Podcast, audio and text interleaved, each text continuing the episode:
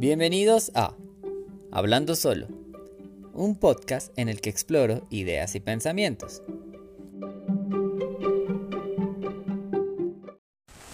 Bienvenidos mis cielitos azules a un nuevo episodio de Hablando Solo.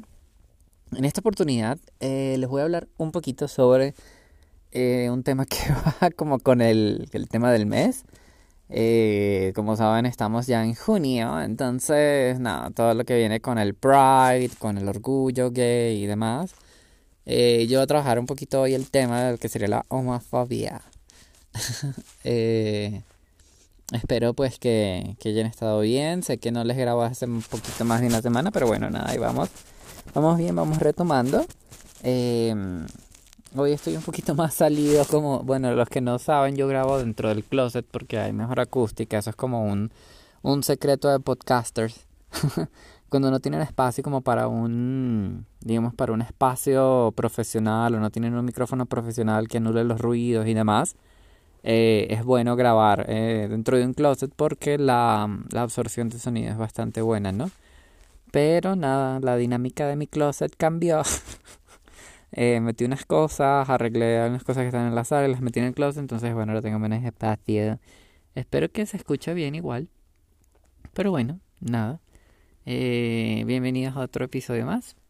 Espero que estén muy bien. Espero que, que hoy esté siendo un bonito día para ustedes. Eh, les quería comentar también que estoy viendo que mi gatica se acaba de meter al cuarto.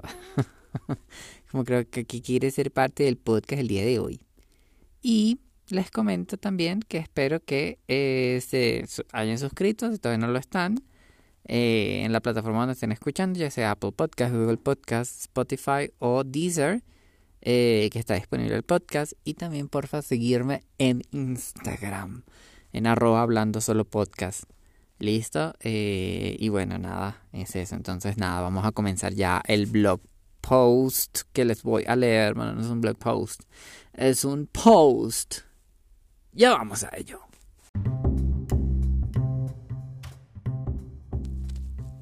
El post. La homofobia desfigura quién eres. Todos los prejuicios son una barrera que impide a otros conocerte por quién eres. Esto aplica para tu raza, tu género, tu nacionalidad. Pero hoy quiero centrarme solo en hablar de la homofobia es como si el ser gay anulara tus otras competencias. Hay un menosprecio por mi forma de ser, porque alguien no aprueba lo que amo o cómo amo. Y parecerá raro y trillado, pero pareciera un fantasma que nos acosa a todos. Incluso es un atacante dentro de la comunidad LGBTQ. Ser gay no significa necesariamente aceptar tener más rasgos delicados cierto tipo de pensamiento o de ternura. Raro, ¿no? Uno pensaría que habría campo para los que somos discriminados, que no tuviésemos que preocuparnos por atacarnos entre nosotros. Bueno, guess again. Intenté cambiar por años mi forma de ser porque no conocía a nadie que me aceptara como soy. Por el rechazo de mi familia a mi forma de ser, por las relaciones nocivas que me fueron haciendo daño desde adentro, por los amigos que me hicieron falta durante tanto tiempo. Ser gay, aún en los tiempos de hoy, no es fácil. Antes era aún más rudo, lo sé, pero no implica que ahora sea pan comido. Claro, mis ojos aún conservan tantos recuerdos que no puedo ver el mundo actual sin tener algunos flashbacks de cuando sufrí viviendo siendo gay y defendiendo mi causa. La homofobia. La vi cuando me perseguían saliendo del colegio y corría hasta escapar de otras personas. La viví cuando una vez me lanzaron botellas de vidrio y me persiguieron en carro por sujetarle la mano a un chico. La viví cuando me insultaban mis papás de pequeño por ser gay. La viví en el médico cuando me negaron tratamiento adecuado por ser honesto sobre mi sexualidad. La homofobia no se trata de vivir en el pasado por lo que me pasó porque aún me pasa. Se trata de una discriminación constante que desfigura la totalidad de mi ser y me deja pixelado.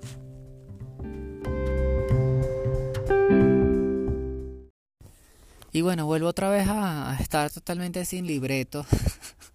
es como estar en una playa nudista, ¿no? Estar como, como a la deriva, libre, sin nada que te impida hacer nada, pero como que todo puede salir mal, pues, ¿sabes?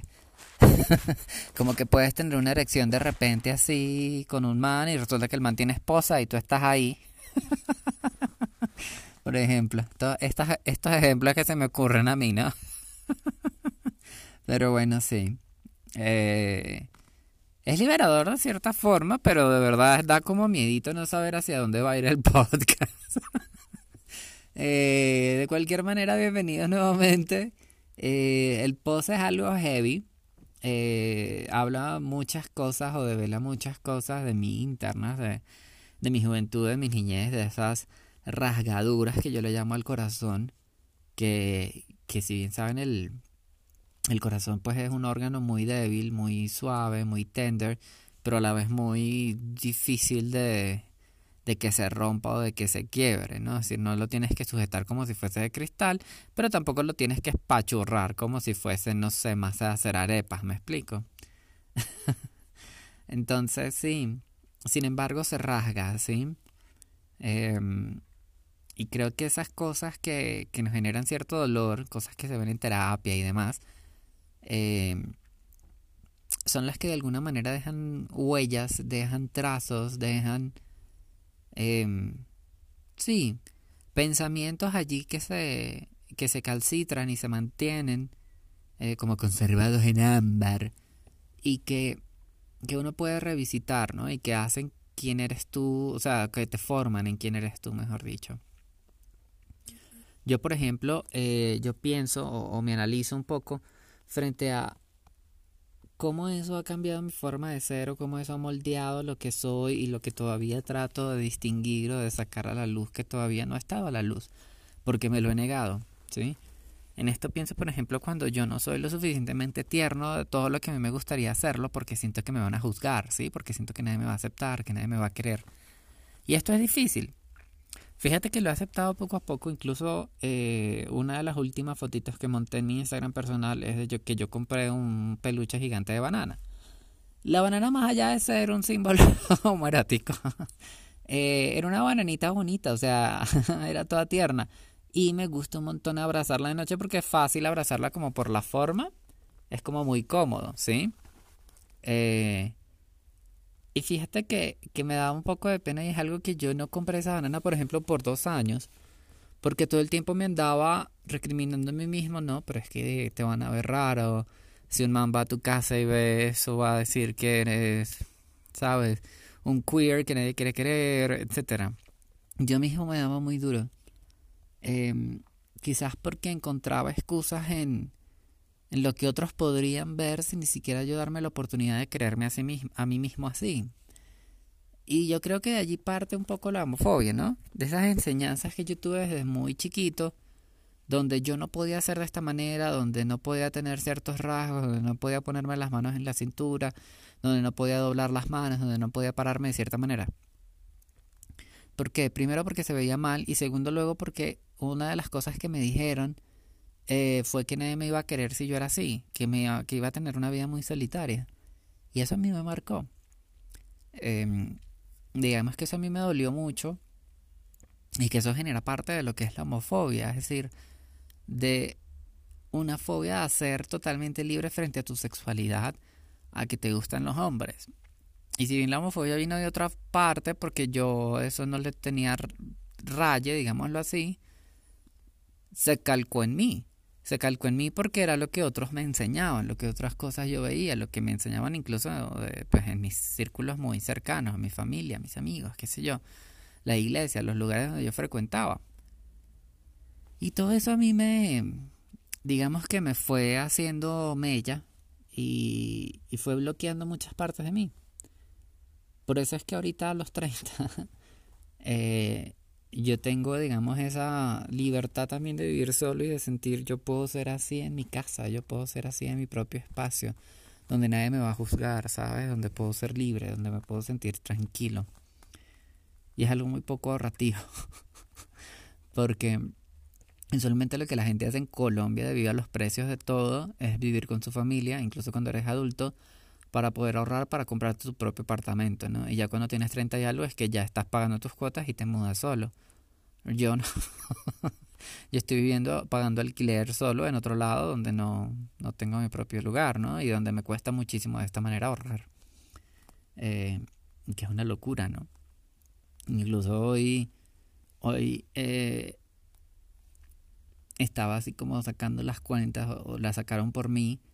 Eh, y me dijeron, mira, pero tú, hecho el loco, ya llevas dos años aquí, tú ya has pagado más de 20 palos, más de 20 millones a otra gente. Y yo, 20 millones que se pudieron muy bien aprovechar en, en una inicial, por ejemplo, de un apartamento, pero...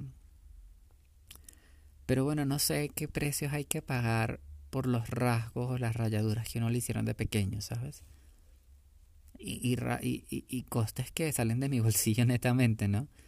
Es muy raro, no sé, es, es difícil para mí ver estas cosas de una manera natural o aceptarlas como si fuesen algo bueno. Claro, uno tendría que ser positivo y decir, así la vida me crió, así me llevará hasta el final de lugares inesperados en, lo, en el destino. Pero, pero fíjate que no es justo, ¿no? Pero, pero bueno, ese no es el punto. El punto es que la homofobia como tal genera cuestiones que hacen que si desde la perspectiva de otros haya una negación, un rayo, algo que no se debe hacer, algo que, que debe estar prohibido, una X en rojo, desde la perspectiva de uno que es gay, uno no sabe para dónde agarrar, ¿sabes? Porque uno dice, pero esto es lo que van a pensar de mí, esto es lo que piensa el mundo sobre esto. Y ahí tú, tú dices, wow, ¿qué hago? Y sí, el post también lo dice, que antes era mucho más difícil. Claro, antes era mucho más hardcore. ¿sí? Y también dependiendo de la ubicación donde vivas, es mucho peor o mucho más fácil. Hay lugares donde esto es muchísimo más aceptado, el ser gay. Y lugares donde no. Lugares donde no se habla, donde eso está mal. Y no hablo ni siquiera de un solo país, porque un país puedes tener un pueblito muy chiquito en los llanos donde eso está mal y puedes tener la capital donde esté muy bien. O sea, eso no implica que un país sea exactamente igual. Yo creo que igual, ojo, la, es, es un tema como muy, muy interesante, es que son las leyes, ¿no? La política. A pesar de que yo no soy muy político, algo que yo sí reconozco es que cuando hay legislación a favor de una minoría, a favor de un grupo social, a favor de, en este caso eh, personas con una orientación sexual diversa eh, y que están protegidos bajo la ley, las personas dentro de esa sociedad se van adaptando a esa ley y van adaptando el pensamiento de acuerdo a lo que les dice la ley. Recordemos que la ley como ley, o sea, como libro, como legislación, como, em, no sé, jurisdicción, qué sé yo, hace que la gente diga esto está correcto y esto, no, y esto está incorrecto todo lo que está por fuera de la ley suele ser ilegal, ¿sí? Eh, o, no o no legalizado aún. Y no legalizado o ilegal, que suelen ser sinónimos muchas veces, eh, termina siendo una percepción de la gente de que algo está bien o está mal. Entonces cuando algo ya está legalizado, algo está protegido por ley, básicamente eso hace que la comunidad, que la gente considere a lo largo del tiempo, no es que lo aprobaron hoy y ya todo el mundo cambió de opinión, pero sí en el tiempo hay una transformación. ¿Sí? Una transformación de la opinión pública, que se llama eso, eh, una transformación del pensamiento generalizado sobre un algo, ¿sí? En este caso sobre las personas LGBTQ. Pero sí, es difícil. Es difícil cuando eso no está legalizado. Yo vengo de un país donde todavía, al sol de, hoy, no está legalizado. Donde ser gay siempre fue ser ilegal. Y es muy cómico, muy pintoresco verlo de esa manera. Algunos dirán, ay, pero es que todo lo jala para su lado para tener razón, chico.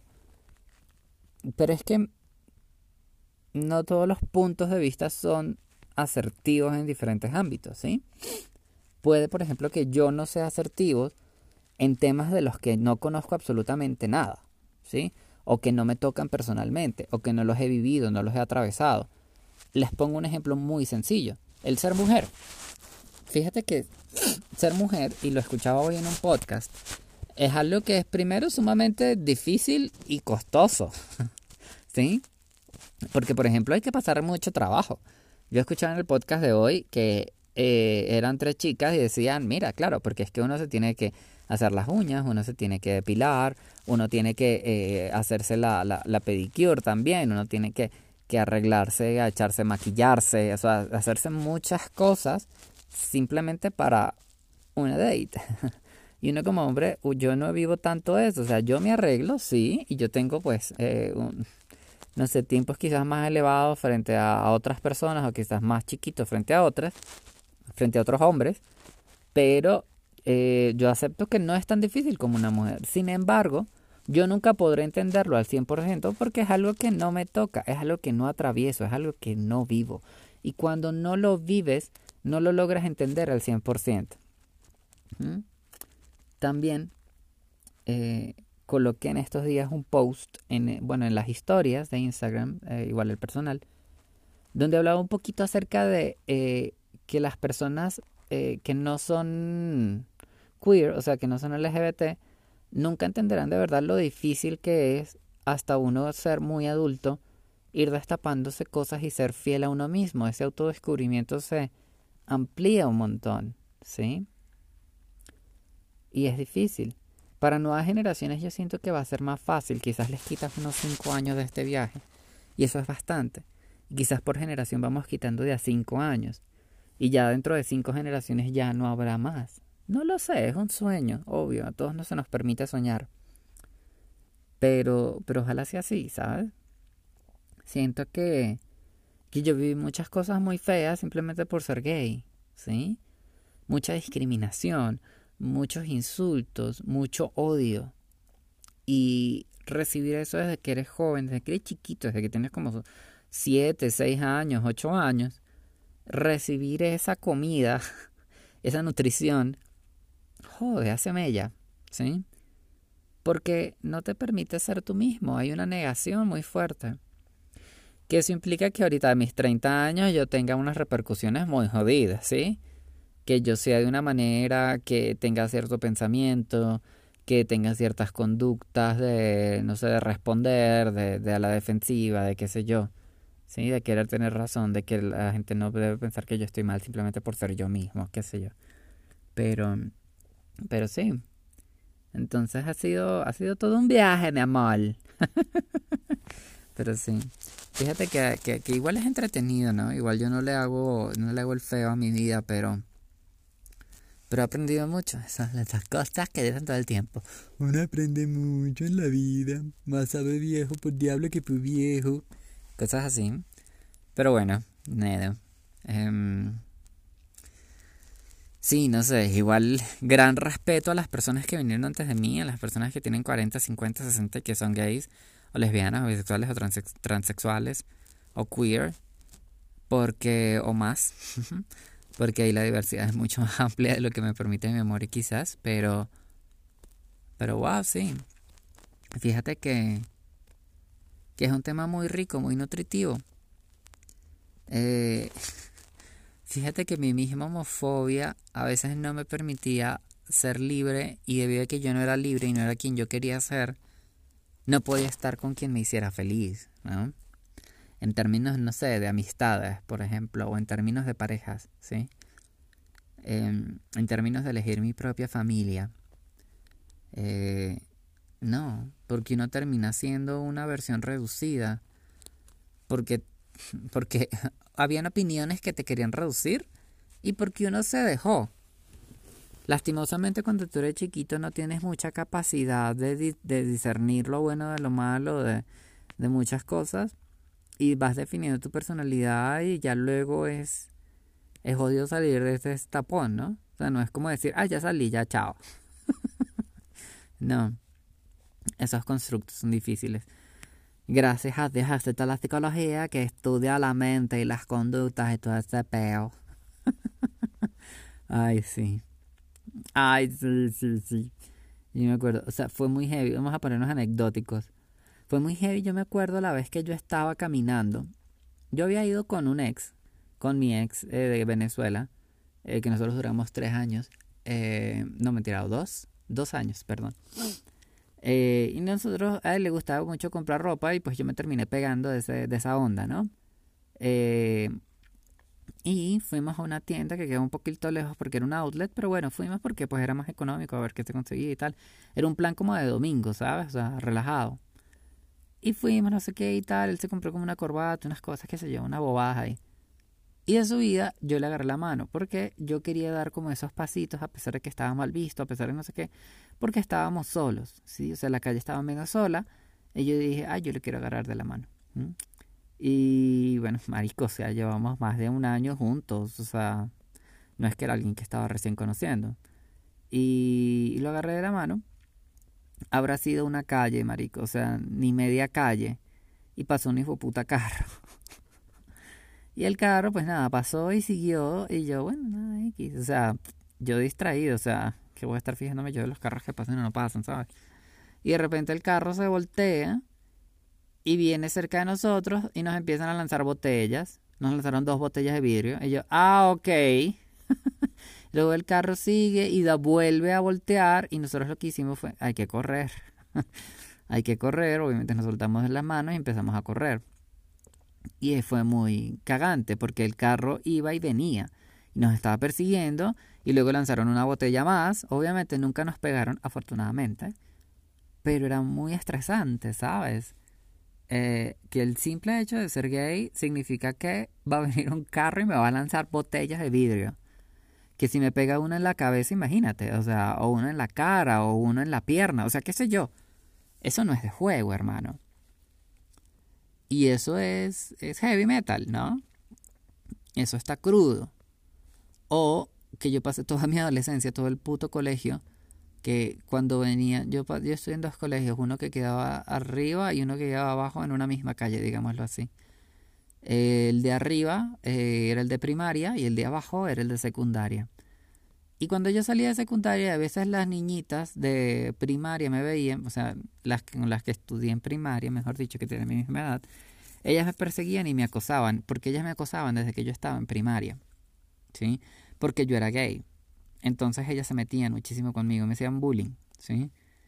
Y yo viví con bullying todo el fucking ciclo de educación, desde primaria hasta el último año.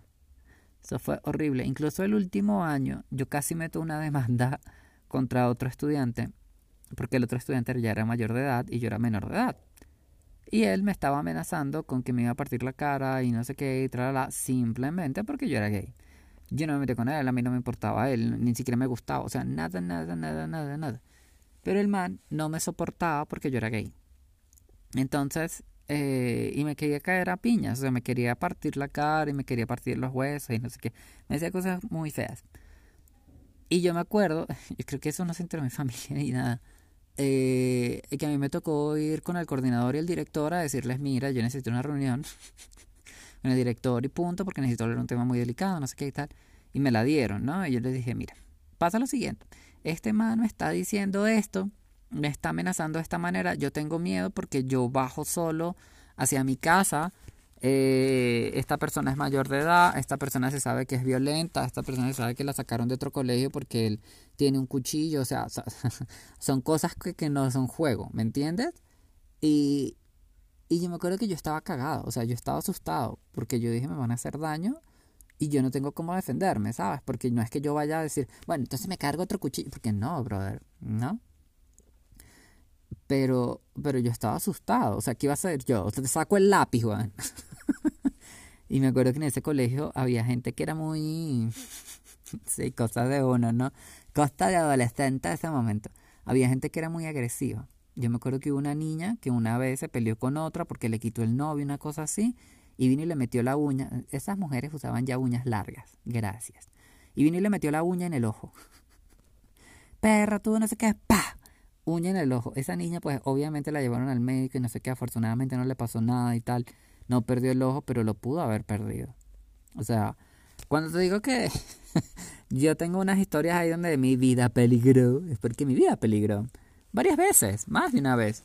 Simplemente por ser gay. Entonces, eso para mí es muy mierdoso, digámoslo así. Perdonen que suelta como mil groserías. Supongo que es que también como parte del desahogo. Pero, pero ser homosexual no es fácil, cielo. O sea, si me estás escuchando y no eres gay, eh, que gracias, que usualmente me escucha mucha gente gay, pero bueno, si no lo eres, pues bienvenido a mi espacio. eh, pero es muy heavy metal, ¿sabes? Y cuando sientes que cuando te pasan esas cosas, si las cuentas sientes pena, entonces te las tragas y, termina siendo como un cúmulo de frustraciones o de tristezas o de frustraciones o de miedo de ser quien eres. Obviamente ya, o sea, eso no lo cargo, pero eh, eso es muy delicado para alguien. Pero sí yo creo que en la comunidad, incluso en la comunidad gay, todavía tú ves muchos perfiles. Por ejemplo, si entras a Grindr, eh, que es la, una de las apps más conocidas para ligue, dicen busco man serio, sin plumas, eh, machito, qué sé yo. Digamos un montón de términos que lo hacen es que descalificar y hacen sentir mal a quienes son no sé, a quienes tenemos pluma, porque yo la tengo. O sea, yo no soy un man que yo digo, hoy sí, yo soy machito, a mí no se me nota. No, brother, a mí donde yo me pongo en cualquier trabajo nuevo, todo el mundo, todo el hijo de puta mundo, siempre sabe que yo soy gay. ¿Por qué? Porque a mí se me nota. ¿Y sabes qué? Me sabe a mierda. Porque yo soy feliz. porque ese soy yo. Porque yo estoy feliz con quien yo soy, con mi definición, con mi evolución con, con mi forma de ser, con mi forma de comportarme, con todo, yo soy feliz. Entonces, mira, yo no le veo lío. Lo que pasa es que no se vive con mucho miedo. Y vivir con miedo es muy difícil. Vivir con miedo es muy traumante día a día. Ah, y por eso yo apoyo mucho proyectos y los he apoyado a lo largo de mi vida que tienen que ver con adolescentes que se quitan la vida porque sienten que no tienen apoyo, ¿sí? Entonces, yo he formado parte de esas fundaciones o de esas organizaciones en la parte de prensa, en la parte de difusión, en la parte de redes sociales, de intentar apoyar, eh, de intentar dar una voz, de decir todo va a estar bien, tranquilo, esto no es el final. Eh, yo tuve una, infancia muy difícil y mira, todavía estoy acá y yo tengo un trabajo, yo soy independiente, yo he salido adelante, no te preocupes que todo va a salir bien, ¿sí? A pesar de que no tenga marido, algún día va a haber ese huevo. Algún día va a llegar y vamos a ser felices y vamos a tener críos y ya, che. Pero, pero sí, el punto es ese. El punto es que toda esa motivación para gente joven, porque yo lo fui y yo me quise quitar la vida, a que yo sentía que yo estaba muy mal, de que yo no iba a recibir amor, de que yo estaba condenado, digámoslo así. Y ese tipo de pensamientos son nocivos, pero ese tipo de pensamientos nacen de opiniones muy erradas que tiene otra gente, pero que se calan en las personas que, digamos, están más indefensas desde ese punto de vista, ¿sí? Eh, o por lo menos yo, yo, yo me percibo como eso, como, como que estuve así, yo estuve muy indefenso. Con, un grito de 8 o 9 años que tú le empieces a decir que va a estar solo, que va a estar mal, que no ponga esto, que te ves pato, que no sé qué, que le caes a muchos insultos, obviamente genera un, un miedo, genera, y está indefenso, está vulnerable. Entonces, no tiene una coraza que, que uno tiene ya cuando tiene, no sé, 30 años, hermano. ¿Sabes? Pero, pero bueno, nada. A defensa de la gente que, a de los más jóvenes, a la defensa de todas las personas que necesitan más cariño. Yo creo que eso es lo que necesitamos todos, más amor y más cariño, ¿no? Más comprensión. Más respeto también, ¿sí? Todo en la base del cariño, de ser más amables los unos con los otros. Ay, parezco predich. ¿Cómo es que es? Eh, preacher de. curas de, evangelio, chicos. No tenemos más amor. Y nos ponemos a cantar. Pero. Ay, Dios mío. Preach, sister, preach. Pero sí. Eh, ah, bueno, nada, este. Es decir, el, el, post de hoy de, de la homofobia tiene que ver un poquito con el Pride que estamos en este mes de junio. Pero, pero bueno, eso se los adelanto ahorita ya en el cierrecito.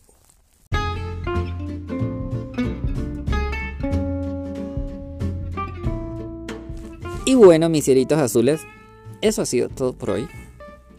Eh, un episodio que está cargado emocionalmente. Yo no sé si soy el mejor o el peor para hablar de este tema. Quizás no hice investigaciones profundas. Quizás no tengo un, no sé, un experto que me venga a hablar de esto. Aunque sería chévere tener otras opiniones, claro, ¿no? Sobre, sobre lo, lo, frágil lo frágiles que podemos ser eh, en este tema, en, en lo que es la el no tanto el bullying, sino como el ser vulnerable frente a quienes somos nosotros mismos, a la expresión del ser humano, eh, el desarrollo de la personalidad al verse frustrada, al, al verse inhibida. Eh, eh, todo eso genera, todo obviamente a raíz o relacionado a la orientación sexual, a quien tú eres, a tus rasgos, si son más sensibles, si son más, no sé, libres, bueno como tú quieras ser, ¿sí? Eh, que haya menos, esa, esa, no sé, que te juzguen menos, ¿sí? Pero bueno, no sé, es mi opinión. Eh, y espero que les haya parecido interesante la anécdota. Bueno, las anécdotas, porque conté todo, mi amor.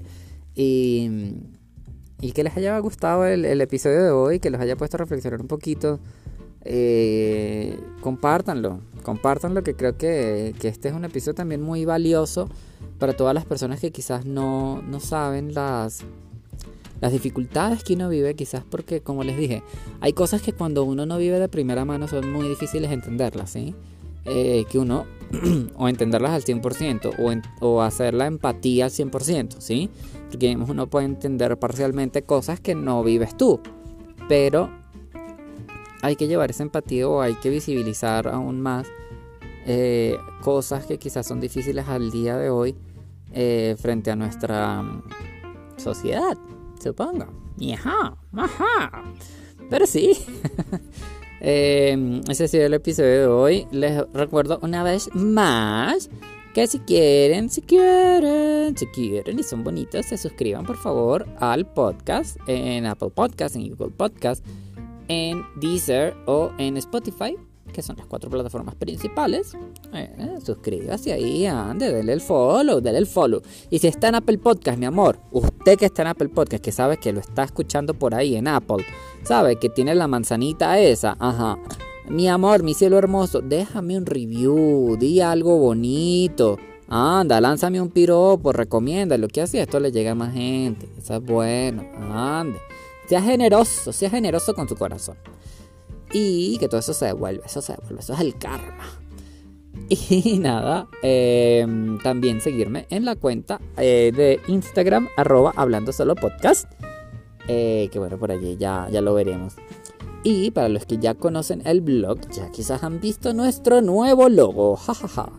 eh, sí, tenemos nuevo logo de Hablando Solo Podcast. Nos lo generó la artista Vicky. Eh, luego pregunto bien cómo quiere que la, que la nombre, eh, porque ella suele cambiar un poco de, nombres. Eh, es una artista, entonces bueno, ella a veces pone Vicky CH o a veces Vicky CH3 o ve que es Vika 3. entonces, no, yo les voy a averiguar bien y les voy a colocar en la descripción también del episodio y obviamente cuando saque el, el logo por el Instagram, también les coloco su, su Instagram, el de ella, eh, su cuenta, para que la puedan seguir. Es una artista muy, muy buena, es una diseñadora brutal que crea unas piezas eh, cien mil veces recomendada. Eh, y nos hizo ese regalo el podcast. Entonces, nada, con mucho, mucho amor le hacemos la recomendación acá para que nuestros oyentes también la, la consulten en caso de que necesiten algo de diseño. Por allí la tienen disponible. Y no es más, sino agradecerles por haber estado en una noche más, o una mañana más, o una tarde más, o una madrugada más conmigo. Que espero que tengan una excelente eh, jornada en lo que les queda de, de día, sea mucho o sea más poquito. Espero que les vaya muy bien y les mando un gran, gran, gran abrazo. Chao. Música